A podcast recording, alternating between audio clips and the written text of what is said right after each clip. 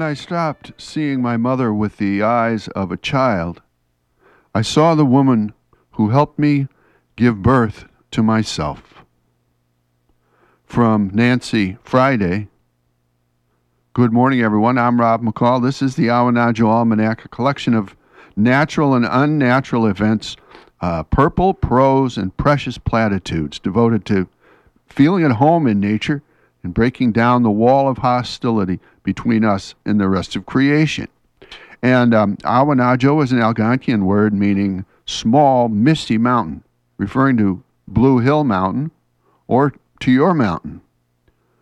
And this is the almanac for the new flower moon, May 7th to 14th, 2010.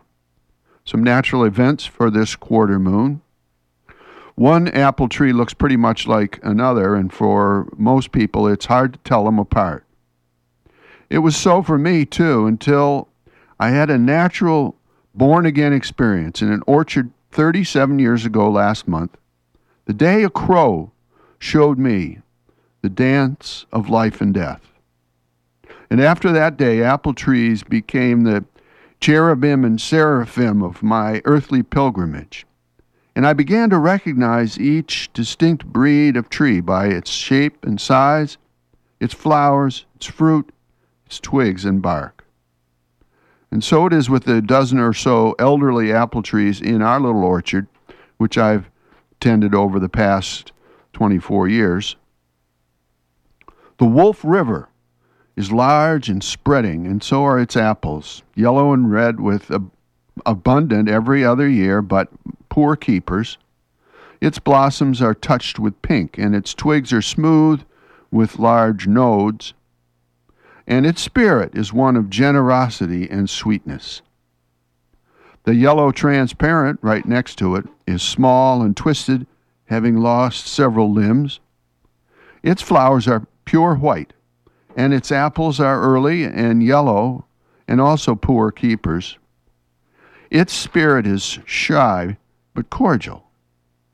The crab apple right next to them on the other side is thin and bent with much tiny bright red fruit, good for jellies. Its spirit is sour and grudging, but faithful. And so it goes with all the trees, each with its own distinctive arboreality, alike yet different. And also alike are their seasonal cycles. In spring, the apple trees, uh, as they emerge from their winter sleep, show first green tip and then quarter or half inch green as the buds begin to emerge. And then they show what's called mouse's ear when tiny leaves pull away to show tightly bunched flower buds.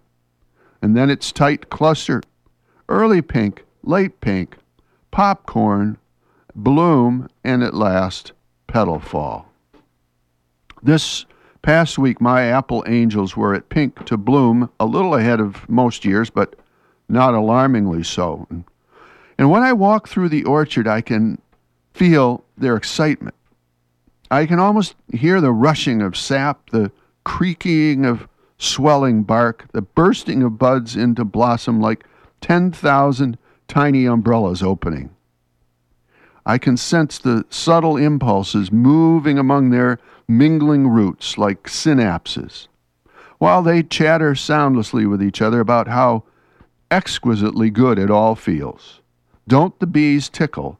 And wasn't that last rain shower just utter bliss?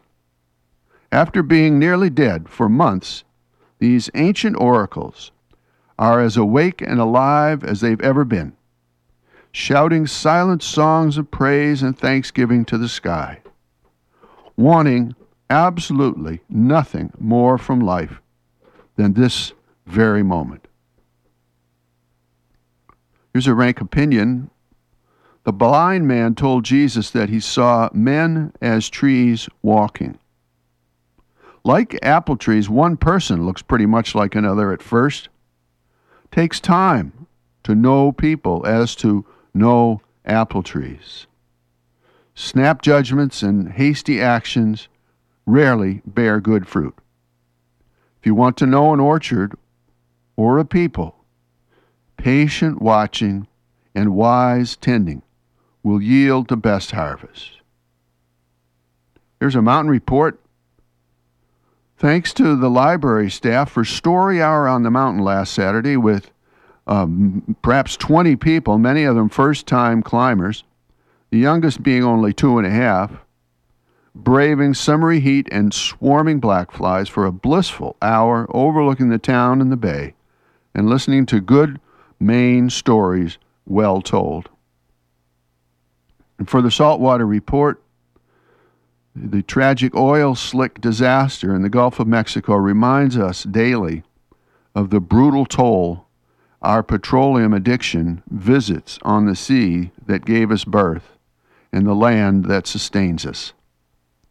Our mother and our brothers and sisters suffer evermore from our rampant, raging appetites.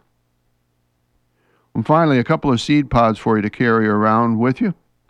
First, from Rachel Carson. If a child is to keep alive the inborn sense of wonder, he needs the companionship of at least one adult who can share it, rediscovering with him the joy, excitement, and mystery of the world we live in. And from a Spanish proverb, an ounce of mother is worth a pound of priests.